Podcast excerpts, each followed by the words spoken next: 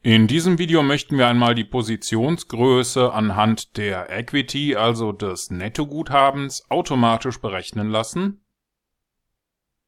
Wir haben jetzt im Moment eine Positionsgröße von einem Lot, aber sobald sich hier unsere Equity ändert, verändert sich auch die Positionsgröße entsprechend.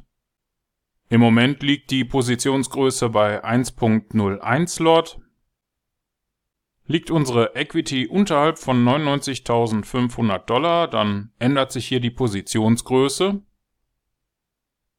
Und wir wollen in diesem Video einmal herausfinden, wie man so etwas mit MQL4 programmieren kann. Um das zu tun, klicken Sie bitte hier oben auf dieses kleine Symbol oder drücken Sie die F4-Taste. Das ruft dann hier den Meta-Editor auf und hier klicken wir auf Datei, Neue Datei Expert Advisor aus Vorlage, weiter. Ich vergebe hier einmal den Namen simple dynamische Cell-Positionsgröße, klicke auf Weiter, Weiter und Fertigstellen. Jetzt kann alles oberhalb dieser OnTick-Funktion hier gelöscht werden. Und auch die zwei Kommentarzeilen werden entfernt. Zur Berechnung meiner Positionsgröße habe ich hier eine Variable vom Typ Double erstellt. Die kann Nachkommastellen aufnehmen und meine Berechnung soll anhand des Nettoguthabens, also anhand der Account Equity erfolgen. Die Equity ist das, was von Ihrem Gesamtguthaben übrig bleibt nach Abzug aller Kosten und offenen Positionen. Und in meinem Fall möchte ich gerne, dass dieser Wert durch 100.000 geteilt wird. Das Problem an der Sache ist, dass da sehr ungerade Zahlen bei rauskommen können. Darum nutzen wir hier Normalized Double und Komma 2. Um den ermittelten Wert hier auf zwei Nachkommastellen zu kürzen. Andernfalls würden Sie wahrscheinlich im Journal diverse Fehlermeldungen sehen, dass die Positionsgröße abgelehnt wurde. Und wenn man das so macht, kann man eine ganze Menge Ablehnungen vom Broker verhindern. Als Einstiegskriterium für dieses Testvideo möchten wir gerne noch wissen, ob das Nettoguthaben größer oder zumindest gleich dem Bruttoguthaben ist.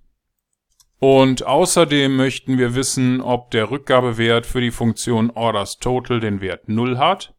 Wenn das der Fall ist, dann bedeutet das, dass wir keine offenen Positionen haben. Und in dem Fall können wir hier den Order Send Befehl nutzen, um eine Cell-Position zu eröffnen, und zwar mit der Positionsgröße, die wir hier oben ermittelt haben. Zum Schluss brauchen wir noch eine Ausgabe auf dem Chart. Das übernimmt hier der Command-Befehl, der wird uns die Begriffe Balance, Equity und Positionsgröße, gefolgt von den ermittelten Werten, direkt auf unserem Chart anzeigen. Bitte vergessen Sie nicht hier unten die letzte schließende Klammer.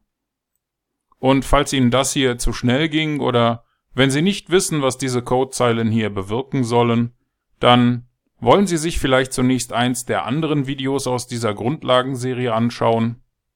Oder vielleicht ist auch der Premium-Kurs auf unserer Webseite interessant für Sie.